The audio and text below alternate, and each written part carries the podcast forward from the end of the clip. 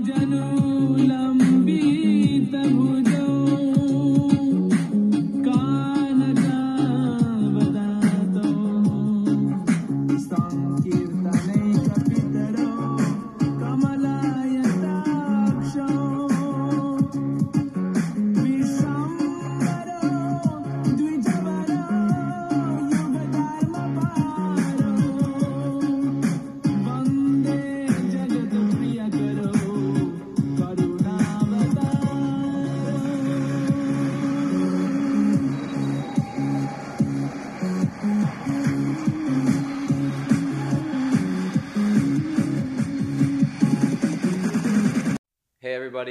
this is Neil Amani. You're listening to Tremors from the Heart.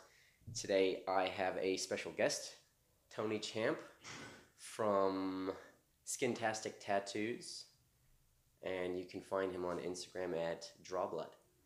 Um, I met Tony doing my friend's tattoo. He's doing an Ananta Sage tattoo, and I came and I uh, chanted mantras for it, and we had a really, really fucking awesome conversation. Um, it was, it was really, really eye opening, and uh, I just want to say thank you for doing this and welcome Awesome. to my podcast, my Indeed. humble, growing little podcast. cool. um, Hi. Hello. yeah, um, where do you want to start? You asked the questions. I asked the questions. Okay, tell me something about yourself. Like, let me give me a little bit of your background. Um, let everybody know kind of what, what you're about and where you're from. And Background. That's uh, that's that's several podcasts in one. several podcasts for just the background. Huh? Yeah, yeah, yeah. Background is an aspiring young lad who, from an earl the earliest age, felt a spiritual blessing. Actually, acknow- acknowledged it as such, which blew me. I used to be blown away. I could even acknowledge that. Okay, this is happening. Mm. But I had memories from the earliest age of, of being things. Mhm. So, say three years old, four years old, of, Mm. of painting, sculpture, um, uh, uh, stuff Mhm. in history, that is. Yeah. And no one showed me, no one talked to me about it, no one said a thing. Wow. And I was, I was amazed. I felt this. Mm. And and having said that, there was a vision of future things which I didn't understand. Mm-hmm. Why is this? What is this image in front of me? Who are these people? But it wasn't a dream, and it wasn't. Wasn't. Uh, I certainly knew it wasn't me making stuff up Right. because I've never been that kind of person. Mhm. I've always been a realist, and, and as I go through this, I've always been a realist. Okay, to gauge, to study, to test, to make sure. Mhm. Because when stuff happens, uh, people do get confused. People also can have emotional problems or things they've gone through, which in fact uh, can can twist their their vision, Right. or the vision can be just them Right. uh, hiding from pain Right. and that's an important part too of the process. So I was aware, Mhm. just simply aware. And uh, uh, with the artistic side, Mhm. my father was an artist. Uh, in mum's side, there are musicians and actors and artists. That's all right. We're, we're in the tattoo shop, so there's going to be background voices and stuff. Vibing in the background there. People are vibing here, so Yeah, that's so cool. very, very right from the start. From two, this, and this is not making stuff up. From two, I remember Dad doing me a drawing smart. Okay, so I started. I stood there, looked at these drawings, and I copied them uh, accurately, Mm. uh, and looked up at Dad. Thought, man, I'm going to do this. So I was lucky to be in a family where they had music and books, Mhm. and the music uh, was an influence as well. With the books, it was history of art, history of the world, that kind of stuff. Mhm. At, a, say at the age of four and five, geopolitics was interesting because you had this concept of, of rule on the planet. Mhm. So these things were interesting. Anyway, I'm just m- Yeah, yeah, out yeah, yeah, yeah, as a child. What you're exposed to and what Yeah, caught yeah. your eye and attention. Yeah, yep. Absolutely. So I'm, I'm drawing, I'm painting, Uh-huh. uh, reading these history books, the whole Shaolin martial art concept Uh huh. evolved. Mhm. Uh, and memories of that, that was another memory from past, was, Mm. was martial arts. So, and the whole idea of studying martial arts was for a, a spiritual Right. uh, foundation. Yeah. Uh, and all these things I didn't really understand, but I just felt it. So I went with it. So during my primary school years, these formulated into into procedures like study, training, methodology. Uh, as a child, I was really aware of why we train, uh, how we train, how we assimilate information. Mm-hmm. Okay, so I was always the uh, testing shit. Mhm. Excuse me, swearing. No, it's okay. So I was, I was never a, a mindless believer. So uh, very early on, I, I had these spiritual experiences, which I, I found later on uh, not too many around me experienced. I thought we all just had sight, insight, Mhm. hindsight, foresight, that kind mhm. of thing. And as I grew up, I realised that wasn't the case. But I, I remember uh, uh, Christ-like experiences, for instance. What was that again? Christ-like. Christ-like, yeah. So, so um, massively strong presence. Mm. Uh, uh, visitation as Mhm. well. So it might sound crazy, but these are things that are going on. And again, is Did you ever think you were crazy? Did you at a certain Uh, point did you start thinking, oh, or, or no, no. I was like, uh, if, and if you forgive my French, my swearing is it was always you got to be fucking kidding. Uh huh, Wow, this is happening. Yeah. And, and I was really aware of a happening with me in it. Mhm. And okay, who does this happen to? Mhm. So as I grew up into my teens Mhm. and went forward, it was like, okay, who's happening? Or Mhm. who, who's doing this? Mhm. So I would study history. I would study uh, personalities. The first things I studied when this I became very aware of this was was miracles and uh, basically divine entities entering Mm-hmm. into this realm and creating a change, which ends up becoming a, a controlled religion, that kind of thing. Mhm, mhm. Were your parents religious or No, and, and, and, and this is an atheistic family. oh, so man. there was no Whoa. God. Okay. Which also gave me the foundation to be realistic about Right. it. You know, no, there was no airy fairy, mm-hmm. uh, anything in the family at all. Okay, nothing like that. So here I am, this weird kid. Uh, I got called freak by my uh, my sister has told me in recent years. That's what I was called because I was just different, odd. Mm. What I drew, what I painted. I remember mum and dad even being concerned about where I was at. Right. But when it when it started to sell and make money and become successful, it had a dollar value. Therefore, it's cool. Right. And I Where was- did you actually grow up? Uh, I was born in uh, England, Croydon, Surrey, Uh-huh. in 1963. Uh-huh. I'm 55 now. Uh, we came out to Australia as 10 pound poms in 65, and it just went on from there. I remember 18 months, uh, years, 18 months old, landing at Brisbane Airport. Okay. Okay, and it was uh, from there on just you know, stuff. And you guys settled in this area? Is that where you guys? No, uh, we originally Wynnum and then Mount Isa for, for seven, eight, nine years or Okay. how long? Seven years. Uh, so my primary school period was mainly up there. Mhm. Uh, Mount Isa was an excellent area, desolate of course, and outback, where we could roam, run, Mm. and, and play. Really, Yeah. it was exciting.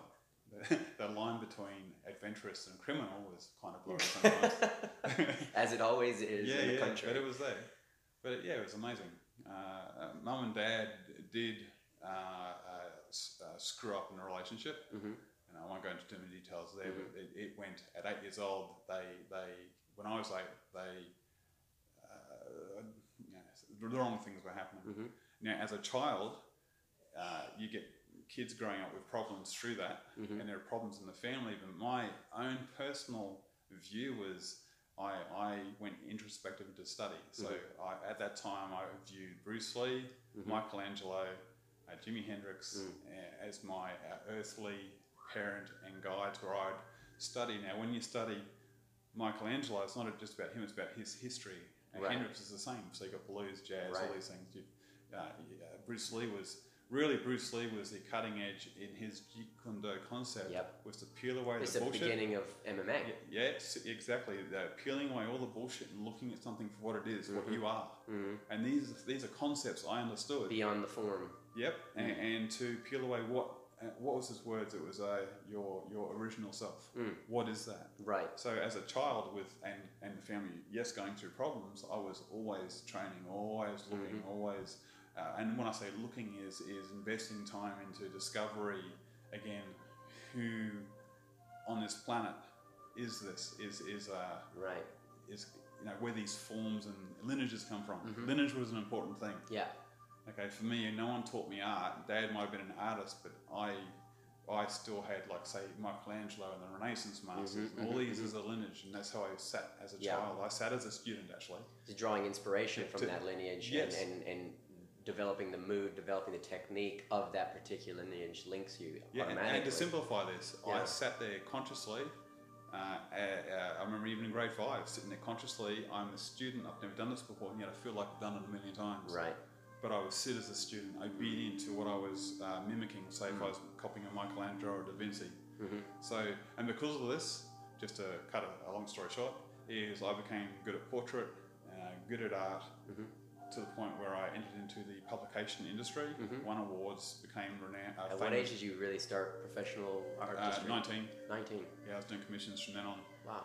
On and off, I entered into uh, uh, advertising agencies here and there. I do uh, freelance for Hated. I'd earned enough money to buy a Marshall amp, uh, guitars, play. I want to be a, uh, a musician. So, Yeah. I, and, and again, this is another the other side, guitar. You know, and all this is uh, me not having a social life and just purely study, training, and I was, that was me. If there's a word escape, it was me escaping productively. Consequently, I became uh, good at what I did. Uh, uh, started to uh, make a name for myself, and uh, that's where a lot of the spiritual start, uh, stuff really starts. Is um, I had a vision as a child I was going to meet my first wife. I meet her. She had the same vision. Uh, my questions in life were about darkness, and so as I'm winning awards and making a name, I meet this personality who is uh, very mentally ill uh, very abused and very dark, and I get to see dark things for real. And when I say for real, is is not just personal demons. I'm talking about stuff opening up. Right. Okay, and just just for the record, I believe We get the music turned down slightly. Slightly. you can edit it this way. Huh? You can edit No, it's fine. I'll keep it in. But just it, it just might drown us out a little bit. Even just slightly.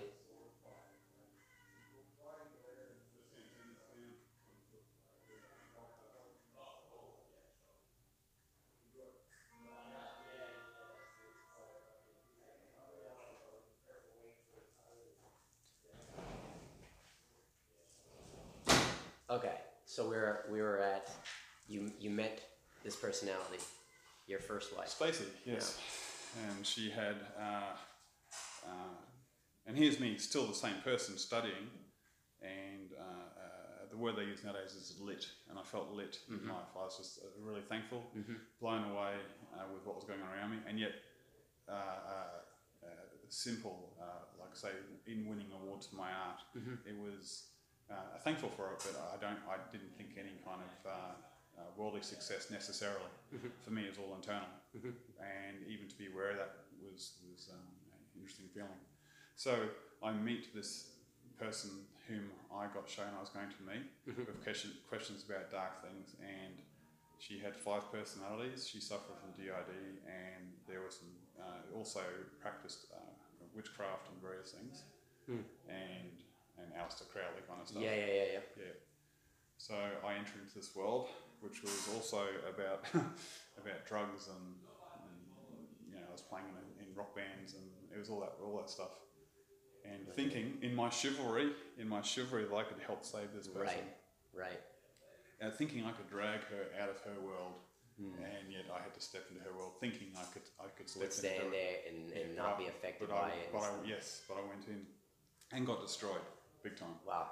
Yeah, that's spiritual destruction, you name it, everything. But I got to see for real spheres of influence outside of this realm. Right.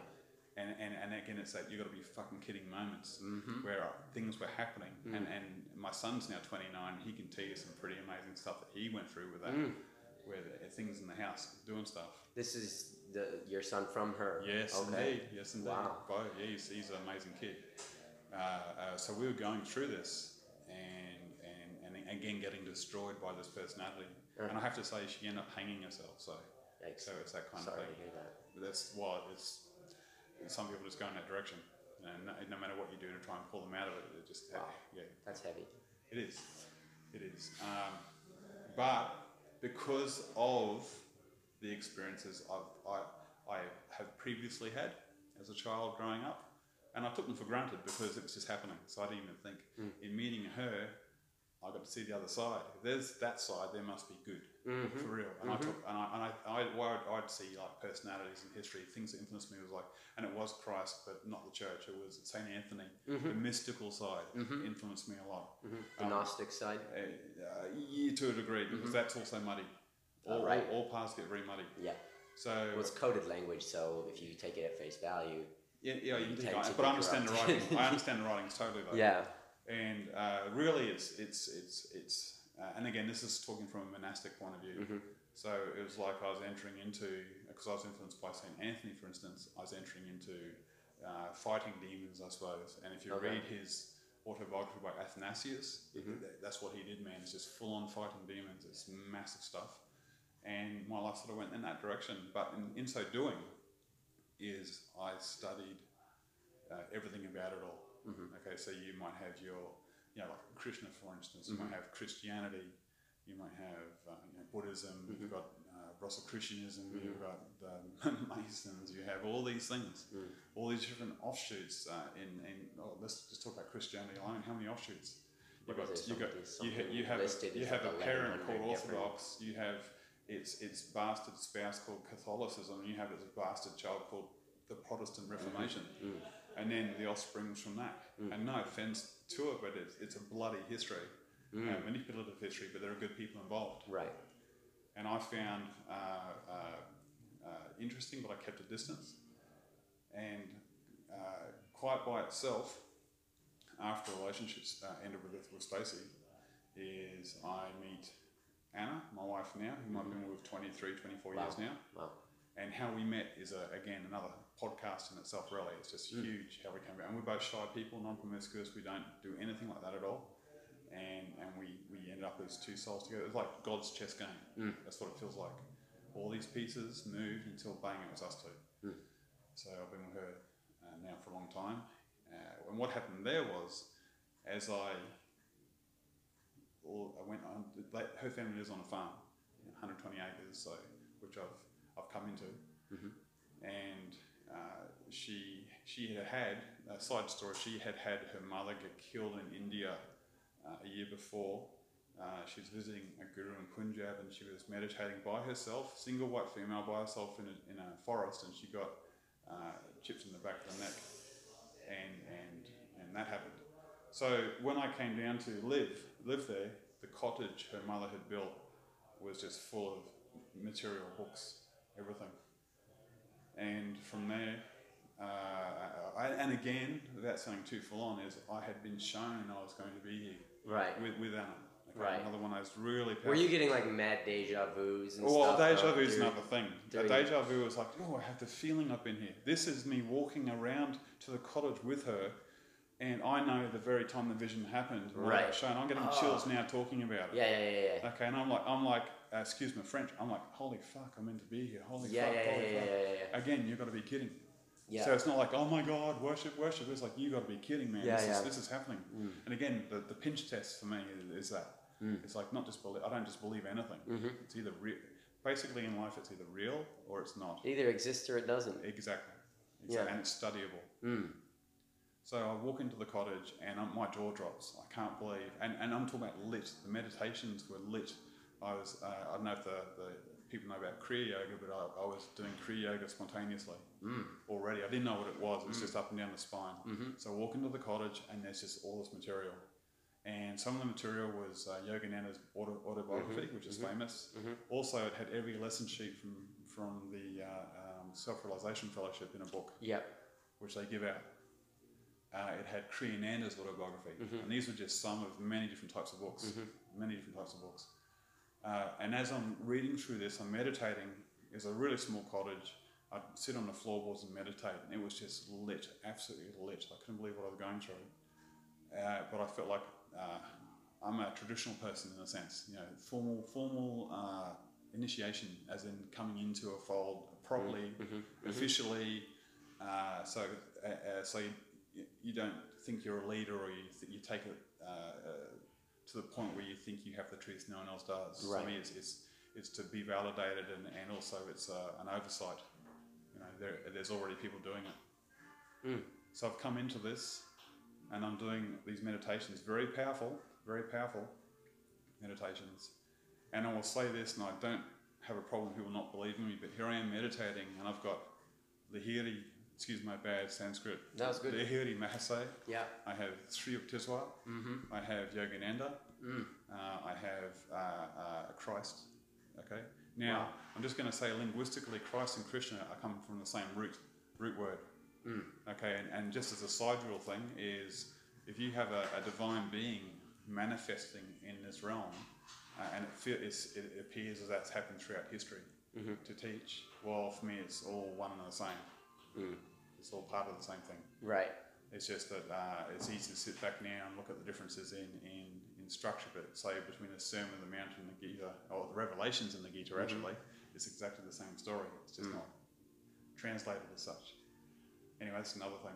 So here I am. Well, we- in our tradition, how we see things is we see things. Um, there's there's truth or principle, Yes, and then there's rasa or mood.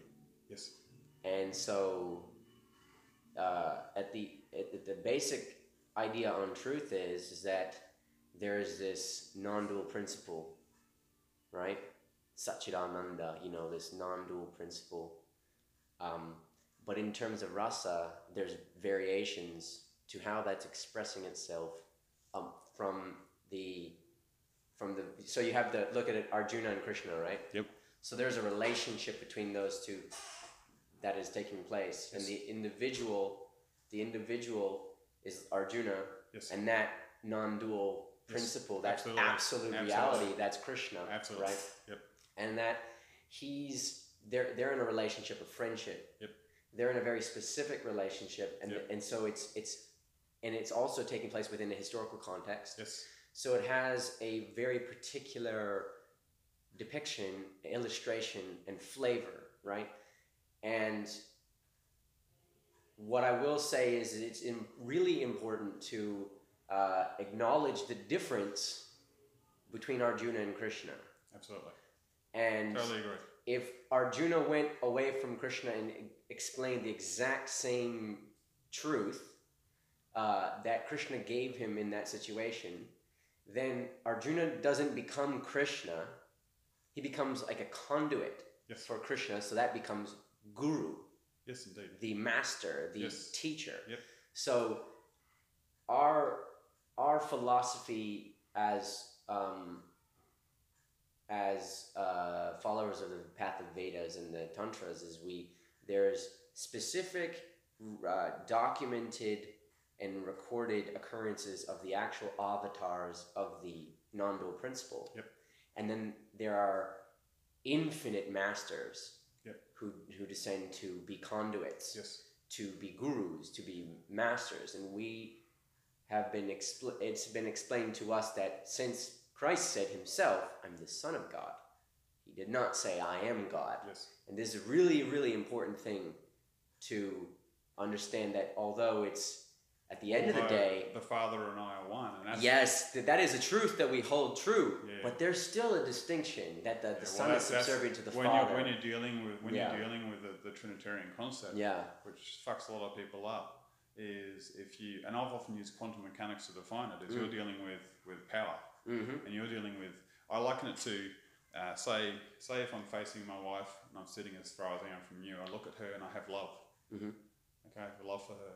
When I uh, stand really close to her and kiss, Mhm. uh, that becomes a blurry image, Yeah. eyes closed, Mhm. and that love expands. hmm When I hug, hold, say nakedly, Mhm. and become one that way, Mhm. there is a separation, but a oneness Yeah. together, yeah, and uh, and it's uh, mixed, Mhm. totally mixed. But even on they're a intertwined. exactly, even on a finer metaphysical level, where you're dealing with electromagnetics, which Mm-hmm. is, which is part of that, is it becomes uh, it, it's like the really the, the analogy would be like rivers going into the ocean. Right. Where does the river stop and the ocean Right, start? or where do the waves begin? Where where Exactly. the waves end and the ocean begins. Yeah. The drop in, Yeah. and, and that's a really that's a great analogy. Um, I fear that oftentimes people, when you're looking at a low resolution understanding of Godhead, right? You just see this blunt, this massive light. That's the lowest resolution possible. You just see a oneness, Yep. a massive light, Yep. which is conscious. Yep. That's the lowest resolution. Yeah, absolutely. And then you dial it in more. Then you start to see the diverse energies, the diverse interactions within Yep. that. Then you dial it even more, and eventually you're going to come to the point where you actually see the self manifest, Yes, individual, Yeah. supreme, supreme personality yes, that carries the code of personhood. yes, He is the blueprint for every aspect of being, Yeah. and without see, people like to get rid of the person. This is a thing that people often do, where in the oneness you lose the. You have to let go of the. People say we got to let go of the ego, the identity, and this. You know the thing though, when you're in that oneness, that doesn't leave. No, it can't leave because Yeah, it's know. part of it. I, I know. It I is know, a part of but it. also in that infinite mass Yes. that is God, it is still present, exactly. and that's what you feel. You Yes, there is still exactly. Mm-hmm. thought. There is still thought, waves of feeling, and it pushes and manifests. It pushes. It's, it's, it's, it's like love manifests from the heart and pushes It- pushes it's expanding and contracting. It's a Yeah, heartbeat. yeah. Yes, indeed. Yes, well said. Yeah, that the the the um, philosopher from Kashmir, Abhinav Gupta, he he um he wrote extensively on a, a, a concept called spanda, which is sacred tremor or the um, the sacred pulsation of reality.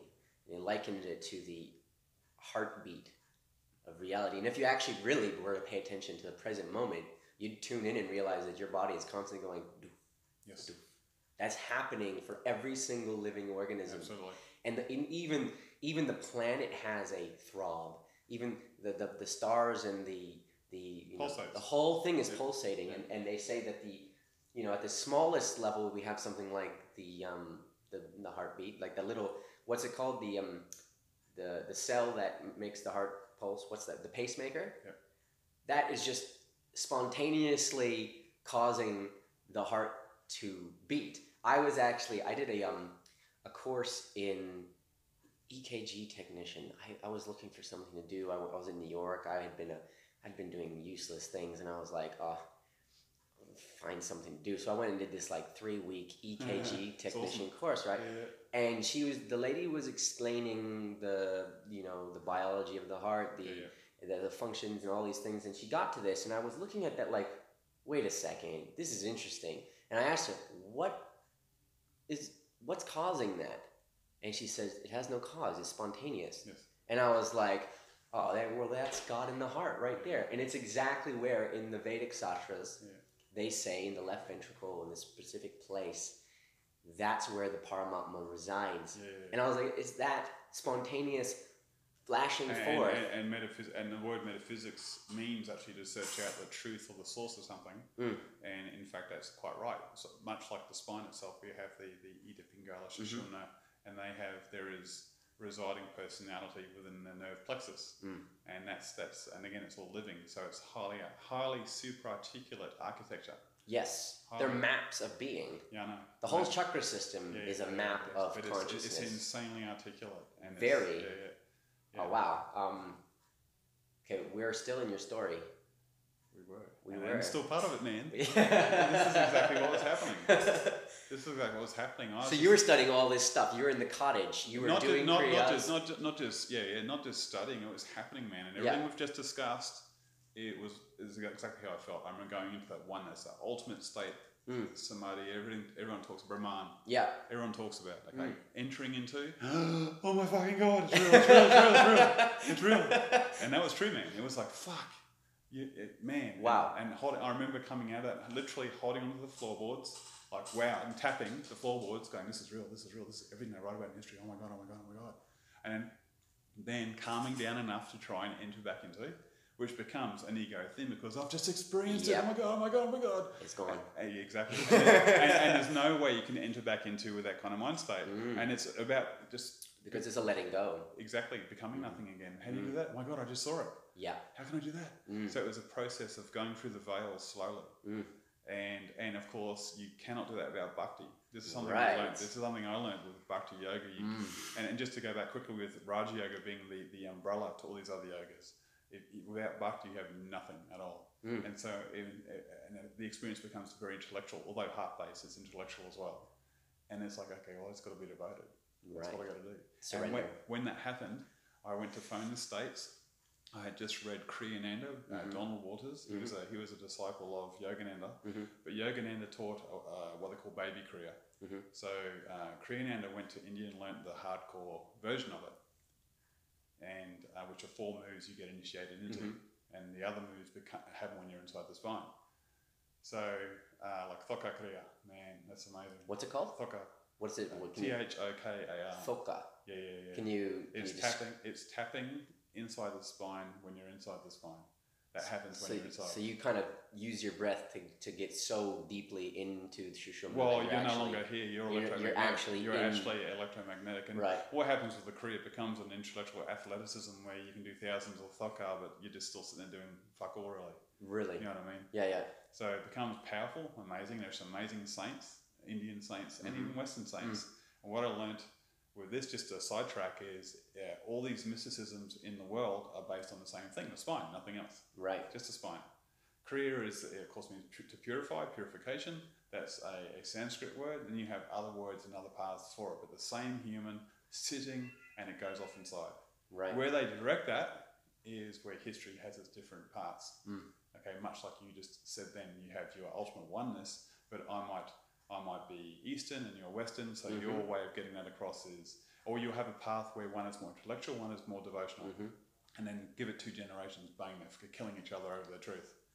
Anyway, so um, all this is happening spontaneously, and I realised oh, I need a, a, a- as a martial art background, you need proper initiation into your next level. Right. Having authority that, that gives it some presence. Mhm.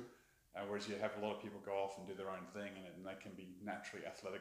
But Mm. I think they lack foundation. Well, another thing, my um, my brother's uh, my brother's studying Jyotish, Vedic astrology, through a lineage in from uh, Jagannath Puri, very very famous lineage. You know, they, their family line were the astrologers for the kings of Nepal and Indeed. and, and Orissa and very, very like deep, deep knowledge. And they said basically, look, if you realize something and you get some knowledge and you teach it on your own, you're responsible for whatever happens. Yes. That's on you. Yes. But if you stick to the lineage and you just teach the lineage, the whole lineage will Well, help you. and I've the whole both. lineage will take Yeah, responsibility. Well, I've done both, and this is something that happened when I was in my twenties. Again, digressing, is I had uh, learnt martial arts enough to teach. Okay, so I ended up doing the Bruce Lee thing where I was teaching customs officers in schools, and I was at the YMCA in Brisbane. Mm-hmm. And, uh, let's give it a name. And mm-hmm. mar- I called it martial training because mm-hmm. it's different, but it was really just me doing my own version of what Lee was doing, Bruce Lee was doing. And at 24, I realized, man, every young guy does this. And I realized I had watched a Hung Gar Kung Fu expert uh, who was in the same building at the time, and he would have been like my age now, watching the power that resonated from this mm. dude. Mm. Even though the forms to me were, were inefficient, but I realized the power made it efficient, and, and it was his, you know, Qigong. Mm-hmm. Okay, what he did, I could see the air vibrate. Mm. And I realized, Tony, what do you know about teaching? So I, I actually taught privately mm. to learn about me. Mm. So as I'm giving information, I'm learning about me. And again, it's that whole cycle I spoke about, about the nature of assimilation and how we take this on board. So by the time it came to the Kriya, is you're dealing now something out of this world. It's not just this. Okay, so what, what the hell am I doing? So here I am. This is part of the miracles that have happened in my life. Here I am, living in Bilambil. Uh, I phone the United States and I phone Kriyananda's ashram. I speak to a lovely female there, and I said, "Look, I realise I've got to get initiated. Where can I do this?" And uh, she goes, "Oh, Kriyananda, he's in Kingscliff doing doing a lecture, No a seminar." No now, for those who don't know, where I live, and Kingscliff is twenty minutes away. Yeah. It's fact, in fact where my wife works in Kingscliff. Mm. And it's again, you gotta be fucking kidding. Right. No way, man. And I, and again, everything was just lit. So this is on a, must have been a Tuesday or a, a Wednesday, and he was there on a Thursday night. So I've gone on to the Bowls Club of all places where he's doing his talk. So you had a whole bunch of like Ramakrishna people there. You had all these different people, New Age people there. And I was just sitting front row, like just totally on fire, like, man, man, I can't believe this is happening. Wow. And uh, some nice response from his crew. And they were doing initiations uh, at Mount Coot-tha, a wonderful retreat. Now, the thing uh, in getting initiated, I'd had already had these spectacular experiences occurring. And I'm sitting there waiting when I get my touch on the head, thinking, oh man, man, man, you know, man. And it was nothing. Nothing. Nothing. You know, I felt a little bit disappointed. I don't really tell people this bit because, you know, it was an actual official initiation. We go through the official Kriya moves, Yeah, yeah. like Maha Mudra, which is like angelic night in the body.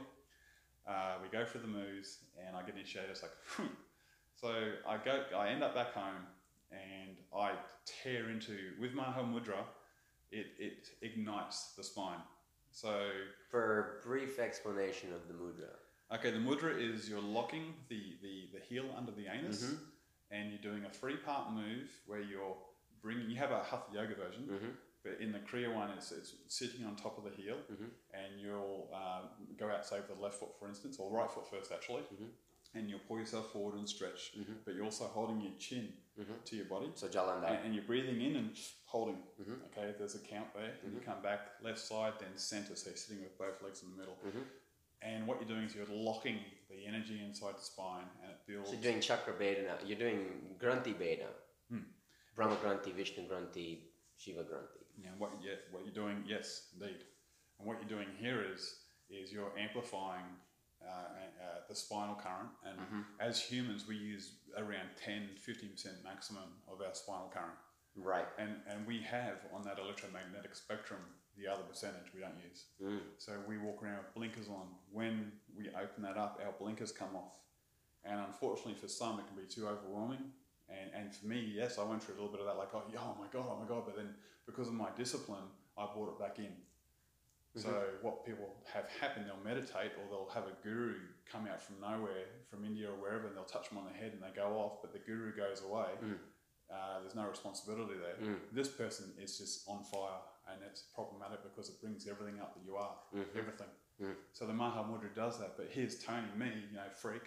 I'll just do tons of this stuff. So I did heaps and heaps and heaps. So I ended up like three o'clock every morning. This was my life. I ended up I, I, at, at this time I was teaching art. I started teaching art in '89. So I was teaching at an art school. I was getting up at three in the morning. I was doing three hours. Uh, then I'd do my martial art training. Go to the art school, teach three classes a day. Get home at uh, ten o'clock, and then Anna would get home from work. You know, 11, 12, sleep three o'clock for years, mm. years and years and years. Mm. And with the Maha Mudra itself, it was uh, it was just literally fire. And now Anna, my wife, she's a healthy skeptic from a Catholic background, doesn't think or believe in anything particularly. Mm. And here she is. She can't sleep at night because I'm a, I'm a Ferris wheel of light. I'm just again, Buzzing. on fire, and it's, it's just Yep. not just normal beaming either. This Yeah. is like Body like, temperature's up. This is like uh, someone's got spotlights in the room going off. It's just full on. It's just everything's going off. So, and I can see why people lose it too because it's too much for the brain to handle. And mm-hmm. what I would do when it got too full on, you'd be like going, you'd be astral projecting. It would be, I'd wake up in the morning and I can't even get my soul back into my bloody body. Mm. It'd be like a struggle. So what I'd do is I'd eat. I'd eat a, a big meal and it would bring everything back down. It would slow Ground you down. Or I'd get on the punching bag, just thrash, thrash, thrash, you know, like give myself some focus. The So- yogis typically they drink a lot of milk and eat a lot of almonds and Yes, yeah. Well, protein. Heavy- well, what we're heavy protein. fats and protein. Proteins, yeah, slow the body down. So that's what I would do, and that was just uh, I don't know intuitive, I suppose. Uh, so here I am doing these techniques, having not had an experience at my initiation, and it went off again like a Christmas tree. It was full on. It was it was almost uncontrollable, and it was it was. I knew I was doing way more than I should. So when you first get initiated, you're meant to like say do three rounds of one thing. Right, right, right, right, And with right. the breath, it's like twelve breaths. Of Right, the, right, right. the Kriya proper breath up and down the spine, sitting. You know. Yeah.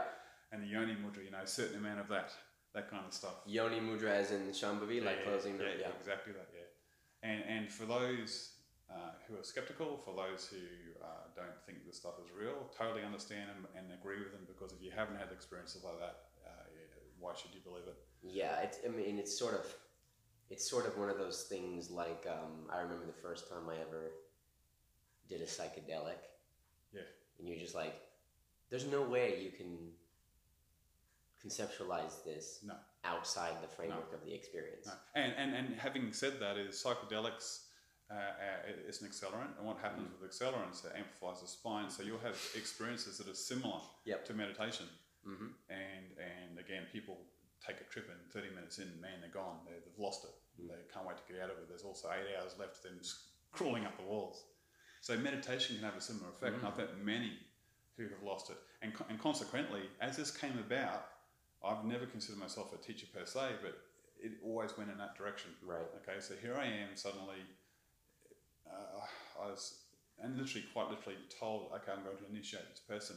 And I'm like, who am I to think I'm this, that I should be doing such a thing? But also, I had the, the lineage behind me. It was very powerful. Very powerful. So that started to happen. So here I am blown away that it's happening, that I'm actually helping other people touch on the head. Mm. But there's a massive warning that comes with it. Mm. Okay, and this is in uh, in the Gita in chapter five and six, which concerns more the Kriya path, Mhm. as I've learnt. Uh, it's a hard one to do, and few do it. Doesn't mean you're elitist. It just means few do it. And it's like it's like extreme sports. You'll get someone who can do the biggest wave. You can get someone like Tony Hawk who can do the biggest verticals. Right. You get someone who can jump off a cliff with the wings wings on and dive. You know, it's gutsy stuff. Uh, spirituality is like that. It's, it's an athletic Yeah. event that uh, you know it's hard, not easy. Mm. So I learned that through the Gita, where okay, that's where I was placed. So when I would go along to Kirtans, that'd be working off chapter eleven, really, which is a very and in fact, if you if you would recite chapter eleven as a mantra or meditating, amazing things would happen. Eleven. Yeah, or chapter eleven, amazing, powerful. From Bhakti Yoga point of view, the most powerful thing you can do, Mhm. and that's what I learned through the Kriya Masters. Mm. And um, when I say Kriya Masters, here's me meditating on the floor floorboards at home, and I've got them sitting around Mhm. as I'm meditating. You know, pinch, pinch, pinch, pinch. Oh my god. Am I seeing this? yes, yes, yes, yes. yes. and and, and uh, I'm a meat and potatoes person. Yeah, you know, symbolically, straight down the line, straight forward. Uh, and what I've learned over the years is uh, I had a choice of, of mastering the kriya, and uh, but to do that, I'd have to sit in a cave and have someone bring me my porridge every day Mm. because I couldn't function in the world. And what happens when the kriya goes off? It's lit internally, but uh, the world goes plasticine. Becomes plasticine because you're not in that direction anymore. Is withdrawn. It's like it's like It's fully exactly, withdrawn. Exactly. So the lights become dim in the world as Mhm. it becomes exciting the other way. Mhm. And of course, here I am teaching people and helping people artistically. So, uh, and I'm talking here. I had a job as an art teacher, co-owning an art school. So it's not like I could just disappear. Right.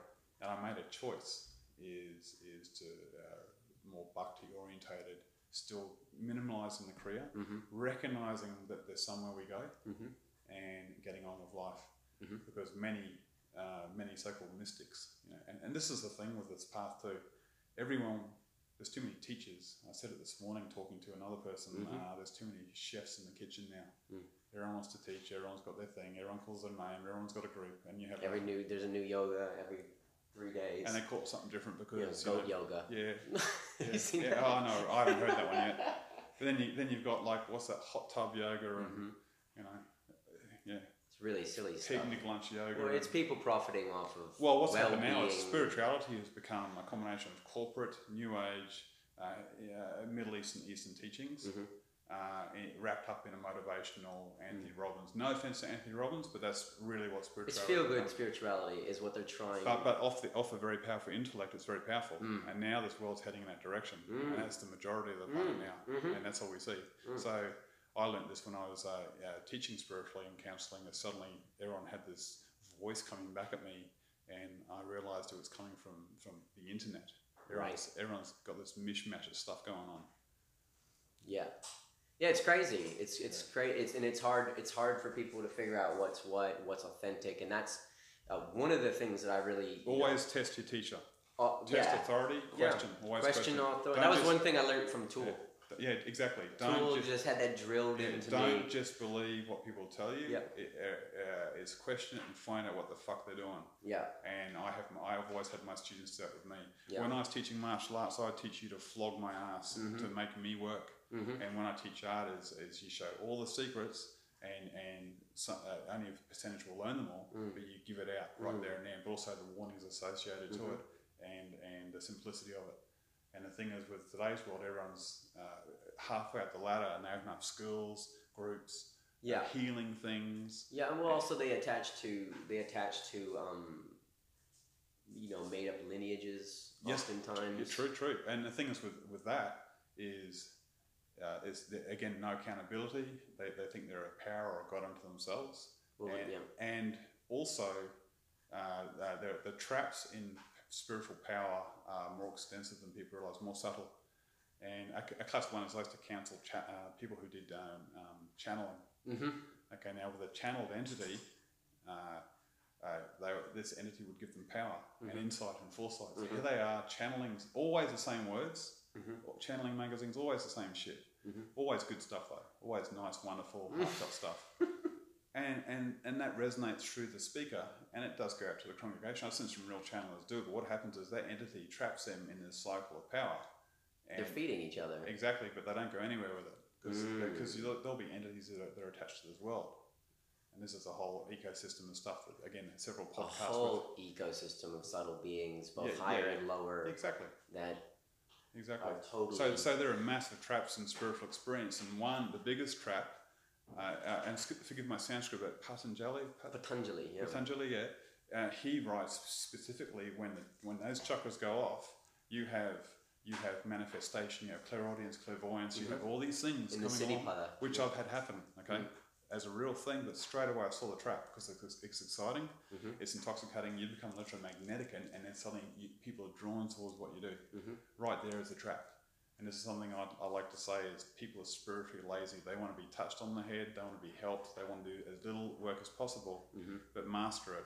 And, and Mm-hmm. Yeah, well, one of my things that I that I realized through all my experiences was um, it's not not going to come from somebody else.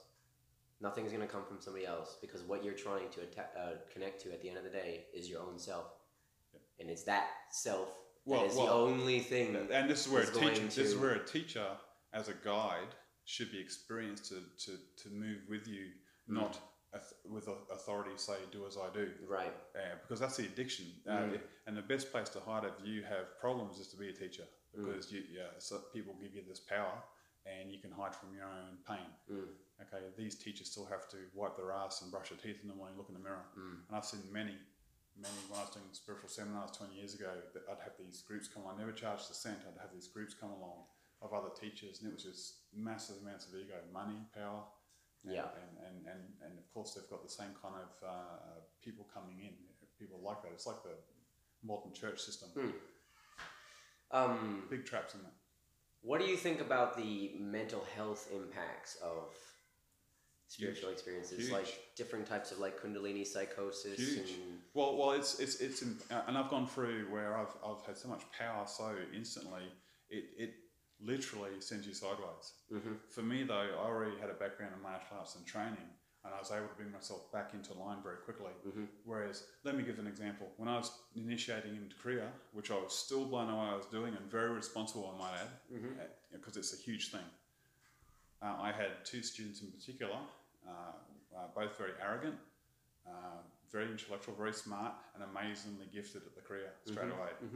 But they wouldn't let go of their thought processes the way they thought. And I, I get, I, you know, you send out the warnings. you've got to make sure.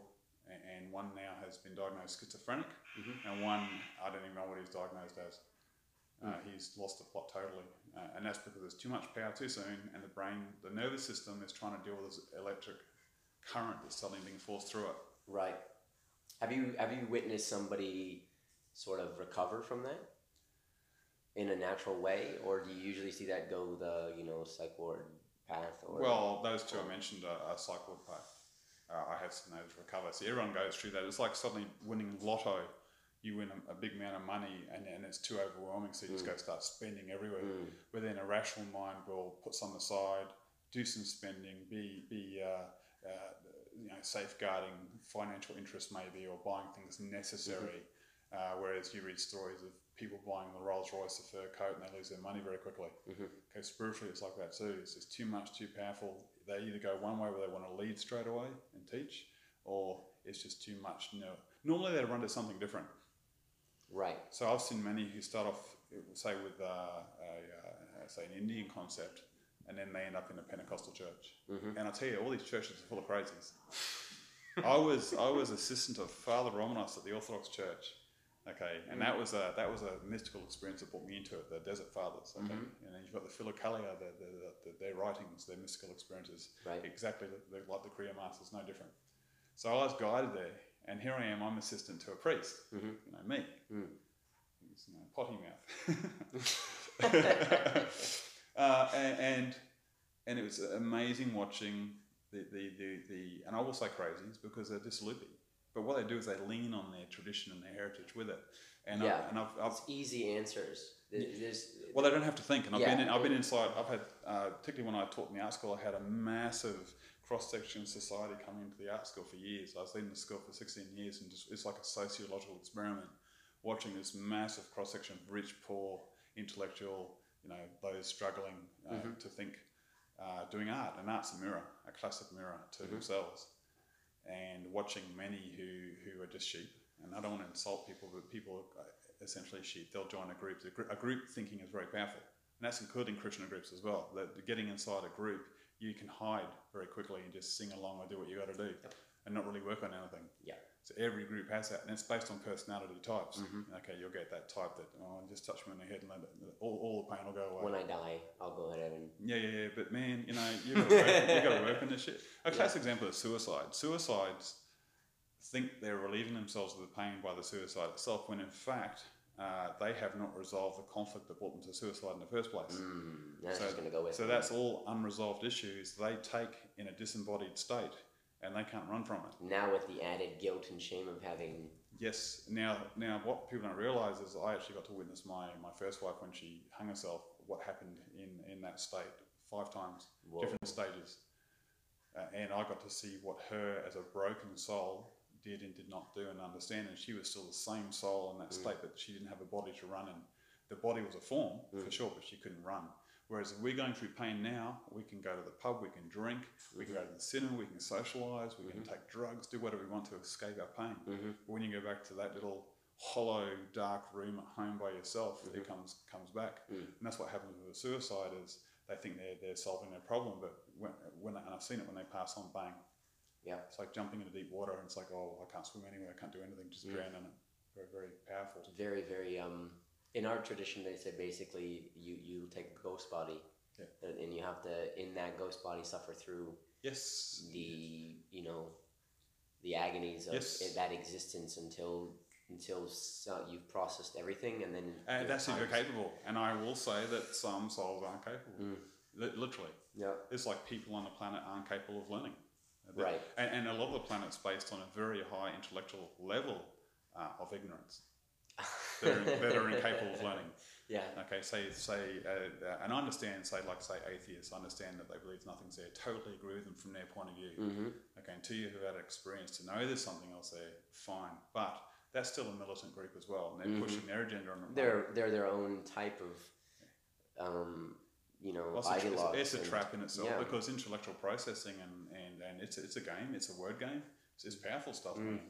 You know, I had a father like that, Mm. you know, very arrogant but with it, and he taught me what not to be. Be Mm. open to listen, Mm. to, to see where things go, Mm. to study things, you know, and, and that's a really powerful movement. Now it's mixed also with your, uh, and I don't mean to put down Anthony Robbins, but you have those kind of speakers who are part, uh, they're very intellectual, very corporate, uh, very uh, fundamentalist into uh, pseudo spirituality, Mhm. using tools. In fact, I'll explain one thing. I used to be like a spiritual mechanic. Mhm. I had a lady come to me once who went to an Anthony Robbins seminar and he was, he was teaching release the power of then kind Mhm. of concept. Mhm. And this is like gurus that travel the world and touch people on the head and then leave on a plane. yeah Is she had learned something at this seminar and she was ready to go. She's ready to be lit up and she did. And and fucked up big time. Okay, big time. And these are the huge, like her soul leaving her body and massive dark stuff happening. And she came in through word of mouth and, and like a like a mechanic, I just sorted out the parts for the right part in there and, and sorted out the spine how it's working and explained what to do and, and, and she was fine. Uh, she'll still struggle though. Mm.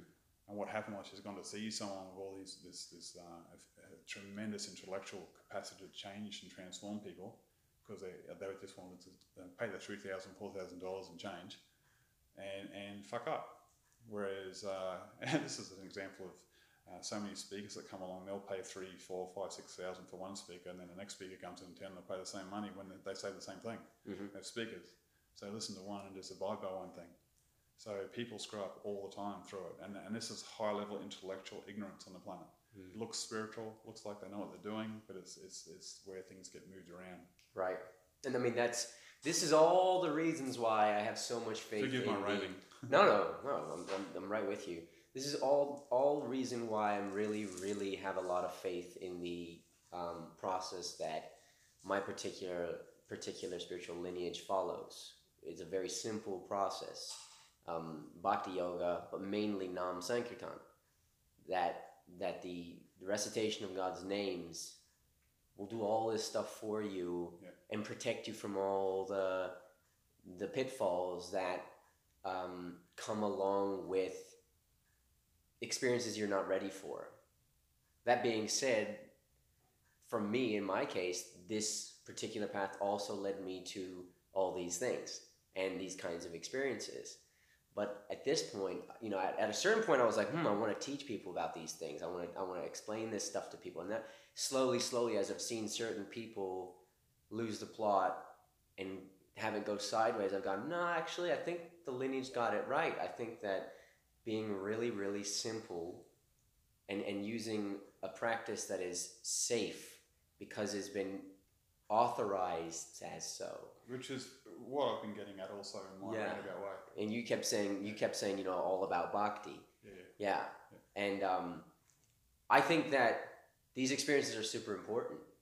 But there's something to be said about, um, well, for one, like um, the singer of Tool talked about psychedelics as something like um, if you don't, if you haven't done the preparation processes that a tradition that does use a entheogen plant, right? Yes. They, they usually have ritual purification practices and meditation and Yep. all this kinds of stuff that goes along to the point where you can actually Yep. ingest something, right? Yep. And if you're not doing any of that work, Yep. and you you just show up in that high plane, Yep. um, he he called it something like uh, spiritual thievery. Well, And- Christ uses that with a sheepfold. You know, you, you're, you're crawling up around about like a thief to get in. So Yeah. You're going in the proper way. Yeah, And, and, it's and, exactly that. and it's um Also, with that, that thievery is they rely on the drug for it Mm-hmm. ultimately, and not the not, not not not the springboard to Mm-hmm. go into the personal experience. because the the substances usually they function to actually thin the veil so that you can That's fast that, track that's ancient stuff, man. fast track that's the actual To- techniques. Totally ancient, and it's Yeah. a it's a It's it's tried not and proven. Nowadays, in today's party environment, though, you go onto a party, drop a tab, and you freak out, fuck up. And what did Timothy Leary say? Tune in, tune out, whatever. Yeah, freak yeah, out, fuck up, and fuck off. That's what it's become now. Yeah. Um, no, it's, it's very, very true. Um,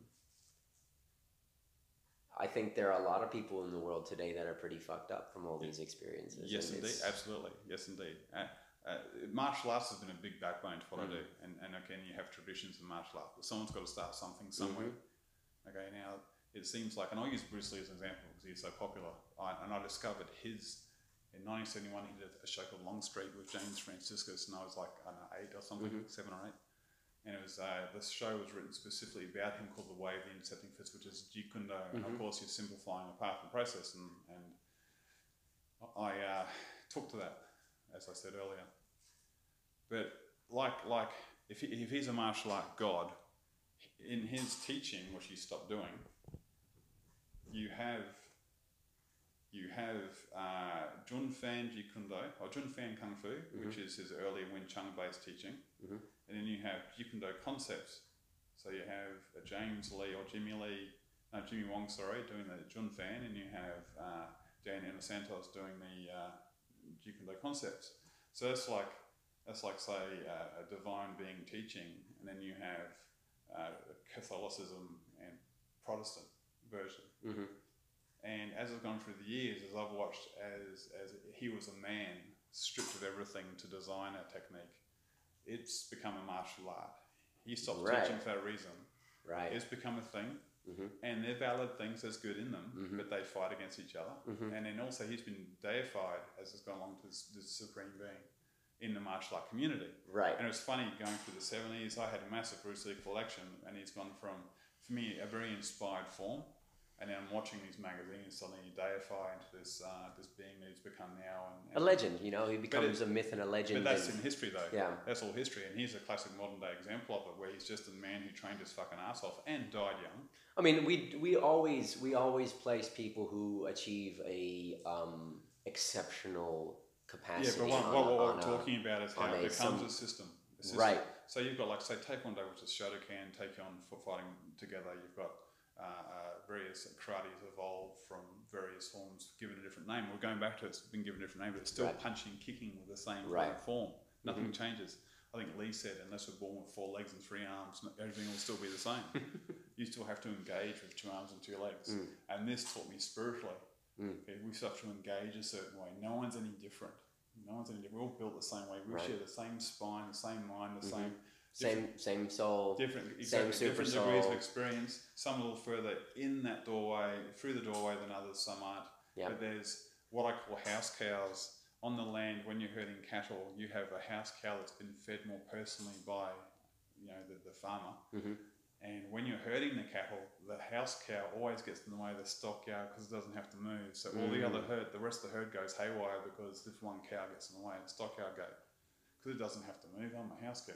Right. And that's what we have on this planet. We have house cows who have been personally fed a certain way and they think they're special and they get in the way of the door so the herd can't Mm. They make it about them. Yes, exactly. And that's that's what's happening. So And that's that's but the difference here is that's how, the that's the pitfall of gurus yes, because you know my grand guru said that the the spiritual master is supposed to be a transparent via medium. should be yes. But Right. this is going back to you talking about uh, uh, you know a system control and Mm. and, and uh, uniqueness or or, or you, uh, you know people thinking there's something special and Mm-hmm. using. So, but you do have in history uh, smart people uh, who know how a system works. Yes. and, and to know even how the inward part of ourselves that has to come from above because there's no way a man in his own form without knowing that would know how the fuck it works. No way. And we're just talking about the sitar today. You know, the sitar is such a divine instrument. When Yeah. when the spine goes off, you hear music. You, know, you hear bells. You hear the sitar sound. You hear these kind of All the sounds. And on, ultimately, yeah. exactly. Well, ultimately, instruments have come from it. Mm-hmm. You got an instrument like a sitar. Who invented that? I mean, you know, who sat there and twanged a couple of things and thought, "My God, that's so intricate." Mm. You know, it has to come from somewhere. And for me, it comes from above. These are divine inspirations. a lot of Exactly, yeah. Well, I mean, I had one massive experience that was describing to me the actual meaning of art, the actual purpose and meaning. It's self-expression. It's actually a divine. It's the creative principle manifesting. It's our manifestation of the creative principle. But- this is a divine. But but just going back to what we're talking about is you still have a human who knows that and can because it's still mechanical Mm-hmm. to learn. Like for instance, uh, I've taught people who channel their art, do mystical painting, and they can't even fucking draw a face properly. Mm. So let's just do portraits and learn how to draw faces. So when you channel, it's a stronger experience. You don't Right. have to think There's the about technique how, you don't and have, there's you don't have to think about how poor the art is. Mm. So they're not even channeling properly, not even not even uh, uh, psychically accessing Mm. anything because it's they're too busy emotionally distraught about the, the outcome. Yeah. And that's the thing with uh, discipline, like say the Kriya or, or, or, or the, the mantra, all these things. You've got someone who knows that and they apply it the right way because they've been taught the right way. Okay, and that's important with lineage. That's the importance of oral tradition. Yes. Because you can't actually get it from a book. Exactly, I know, but books get written about it. Yeah. Yeah. Well, it's, it's, it's a The- way. ultimately, though, it's you- actually a way also of, say, for some reason, um, this is what Padmasambhava did. Yeah. He would create these Terma treasures, Yeah. which are, he would bury or even just put it into a rock Yeah. in a sonic form, and then he would say, in the future, this one person is going to come and he's going to sit here, Yes. and when he sits here, this knowledge will come to him Yeah. or they'll he buried different books and different texts that he had written out and they're they're written in code and language that the right person who reads it Yeah, will actually the the whole the actual meaning will be you- revealed what- and if you don't know Yes. you won't if you're not right for it it won't make any sense it's like reading said- upside down what- and backwards Exactly, what you said is totally accurate. And this is where now, with, with the right tradition on the planet, everything's been done. Uh, Mm. Solomon says it himself in, Mm-hmm. is, is there's nothing new under the sun, and it's true. There's nothing new. All we have is conglomerations of, of stuff being put together. yeah and whereas- everyone's fighting over the Whereas, piece of the puzzle is, that they have is, yeah, exactly. This is the beauty. Exactly, this is the beauty of ancient stuff. They knew it. They knew it. Nothing had to be changed. yeah You know, but Yeah. but man and personality types will change it because there's a, a want for power. So I, I agree totally. And then Well, you have those who ego is a limitation of perception so Yeah. then you can only see the Yeah, yeah. tiny amount that you And have they- and if you assume that your perception Yeah. is the totality then you, Well, you're talking about someone finds a book, reads it, and thinks they are the book. Or I think that, Mm. uh, I used to explain my first wife. She reads a page and preaches a book. Mm. She'll read a page and preach a book. So Right. she, she'll just uh, un, unstudied, unschooled, take take information, read the smallest amount, and then preach like she knows all about it. Right. Okay, that's what I see on the planet to different degrees. Some know a lot, but still they haven't escaped their own ego where they manipulate because it's powerful, a lot of money, a lot of power. Mm. But uh, nothing's nothing's new anymore at all. Well, it hasn't been new for thousands of years. It's all there. You know, it's all been there from the start. Yeah, it's a it's a That was a gate crusher then. um, okay, um, best advice that you can give people who are coming out of either they've gone for ayahuasca or they've gone best way to just get back to normal. And and, and what, what do you think is a helpful helpful advice to accepting normalcy again? Because i think a lot of people struggle Well, accepting normalcy. Absolutely, but what was normal for them in the first place? Mm, So you have to understand that as well. Like they might have gone into an experience, but they didn't have a normal life to begin with. They've been highly emotional, volatile. They might have been a lot of it's been fucked up uh, from nowhere go by someone else, or someone entered their life at an early age and they've tried to discover about it. So they've gone into these experiences, but they're already already going through stuff, and the experience itself further compounds it. Mhm. Okay, that's it has to be looked at on that level. So everyone has to be dealt with individually. Mhm. The best advice is to stand if you can, stand uh, as centered as you can, and if it's a fucking haywire, a bunch of uh, mental things going off, just stand in it. Really, the eye of the storm re- really, yeah, place. really, you have to just accept, stand in it, and let it happen and see what's going on, Mm-hmm. and pull it apart. Not try and rush with it or think you're on top of it because you get dumped big time.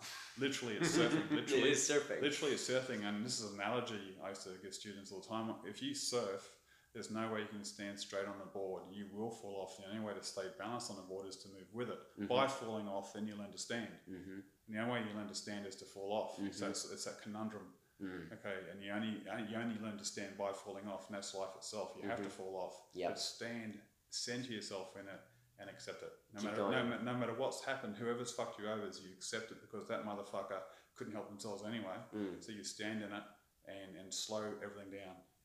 No, uh, people rush too much. They're in pain and they're rushing from their pain by seeking other things. It's just to wow, this has really happened to me. What the fuck's going on? Mm. And and literally, you can sit more gently. Be gentle with yourself is really the thing to do. Be gentle with yourself. Mm. Okay, and just uh, slowly just let it unravel.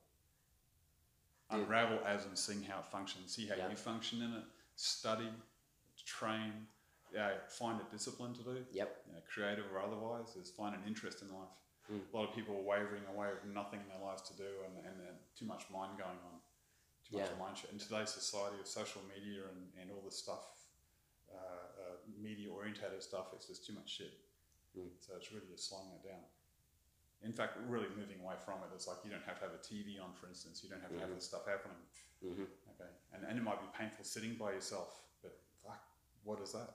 It's like for me, I've gone through some very painful moments in life. What the fuck is Tony? How come I'm involved in this? And look at it that way. Wow, that Mm. really fucking hurt. Oh Mm. my god, what a slap that was. Mm. Whew. Okay, move forward. accepting moving forward Acceptance, yeah. digesting I have this. I have this idea about uh, experience. There's a process of uh, digesting your life experiences Yes. that is very similar to the physical experience of digesting. Well, food. the actual act of digestion is Yeah. you can't, you can't, uh, and pays not to, to have a meal, eat and run and jump around. You know, Mm. you usually get tired, you Mhm. slow down, and you digest, and Mm. you're up and running with it. Mhm. And emotionally and psychologically, is we get full, really full. Yeah, yeah, and we're too busy running around Yeah.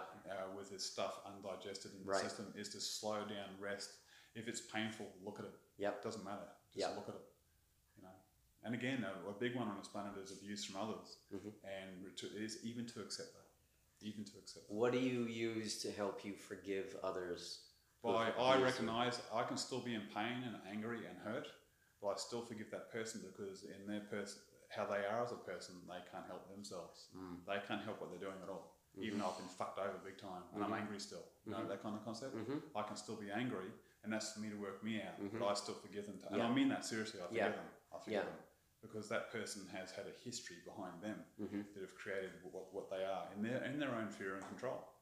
So I've learned to total acceptance and, and forgiveness and put myself away. I might even st- still have ill feelings towards them, just out of my own emotional pain, but I've still forgiven, and that's the big step. That's on a deeper level. That- yeah, that's- at the deepest that, level. that is the key to healing, mate. Mm. Is to let go and recognize, man, this this person just did, had no understanding or no idea what they were doing, and I Yeah. and I was I ultimately said yes to it though. Mm. This is what people don't realize. You, you you you you go into those exchanges willingly. Yeah, yeah, yeah. I mean, we don't realize we say yes to stuff at Mm. all. And, I'm, and and if we're talking like um, uh, child sexual abuse, that's a different story again. But I'm talking about like just general life pain. hmm You know, um, there, there are there are things that happen to people where it shouldn't, and and that person isn't isn't uh, at, at, at an age to even understand what's going on. Right. But then you have things where that can cause people pain. Then they enter into saying yes to other stuff, which causes pain. Mm. This is what happens psychologically. They they're like a, a cake of experience, and they're only looking back at say say if they're fifty years old, they're looking back at the last ten, and they forget about the, the fifteen years behind that or the five years behind they've that. done it and, and they Yeah. think they have it. Yeah, yeah, exactly. And it's still there. So they're using. Embedded in the first ten, the last ten years. So. Yeah, yeah, and Yeah. you're talking integration too. Pain integrates, Mm. so it involves several layers of it, and, and again it goes back to just slowing the fuck down, slow down. Right. Which is really the yogic path. Yes, Yogic path is sit still, sit still, observe. sit still. And people say they can't meditate. Mm. And I tell you, if I can meditate and achieve what I've achieved, Mm-hmm. anyone else can because I have a, a mind that moves really fast, lots of different layers going on.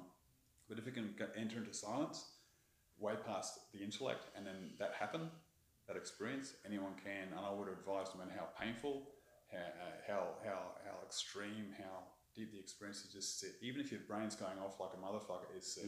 Just sit. Mm. And I went through that too, whereas there's so much shit going on, I felt like I couldn't sit at all, but not just sit, just sit. And eventually, it, it starts to calm down, literally Yeah. calm down, just starts to calm down. Little pockets of it. Then waves come back with pockets of it, and it's like, oh, okay, well, this is interesting. Mm. You know, finding peace that way. You know, they actually used to say. Uh, my Or teach- loads one, drugs, one of my teachers used to say Napoleon used to uh, when he when he was doing the French Revolution and you know that whole thing he was involved in. Sorry, I, I think I got that wrong, but whatever he was involved in, um, he would if he came to a point where he didn't know what to do. You know, he'd be in the meeting with all his generals and stuff, and he wouldn't know what to do. He'd go to his tent and have a nap, Yes, and then he'd come out with the answer. yes, absolutely. He would literally just go and have a nap and come yeah, back, yeah, and he would know what to do. yeah. You know, just stop everything and just Well, fall into the, the, the side to the that fact is- that he could, with that much circumstance, you know, people are gonna die. There's so much at stake that he could just go, "Wait, I need a nap." and they're all go, and they're all going, "What the hell are you doing?" Yeah, yeah, What? yeah, Yeah, yeah. But also, um, also a stressful situation. Even though people might think you know the king has control over it, is they're also anxious and stressed. So just slow it down. Yeah, and and it also makes you tired. So go have a nap. Go sleep. Mm. And, we, and we all, no one's perfect. I'm not saying. Uh, uh, that's actually a part of the um. See, like what I was, what I was um, getting at with the normal, everyday experience, being comfortable with normal everyday experiences, is actually there's a beauty and a spiritual profundity to the simplicity of everyday human experience. uh, man, you've touched on such an important part there. People always want something extravagant in their life, something amazing, something wonderful. Mm. Uh, the beauty in a, a regimented daily experiences is you can then free up Mm. to feel and go deeper. Mm. Whereas people, there's this ridiculous thing that people get bored quickly. I'm bored. Got to do something different. Mm. Man, just slow down and just do the same thing. Be Appreciate. gentle. Man, yeah, just yeah, exactly, Mm. exactly, exactly. This was such a fun, fun thing to do. I hope we can do this again sometime. We just started. Yeah, we definitely just scratched the surface. The trip has just come on, boy. I hope um, I hope you guys enjoyed this episode. Hope there's something helpful for all you guys out there. Um, um, you can follow Tony on Instagram and see all his crazy, super dark art, which I love. It's cryptic. It's it looks dark, but it mm. actually isn't. Mm. Some is just like some is just the album cover stuff. Yeah, But uh, a lot of my personal stuff, like say things we're looking at mm-hmm. in this podcast, mm-hmm. is incredibly cryptic. mm. we'll have to we'll have to explore that. The metaphysics um, of it, yes. You guys can support this podcast on Patreon at Tremors from the Heart on Patreon.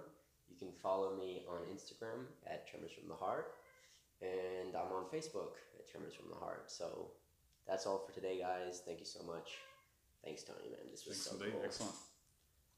Awesome.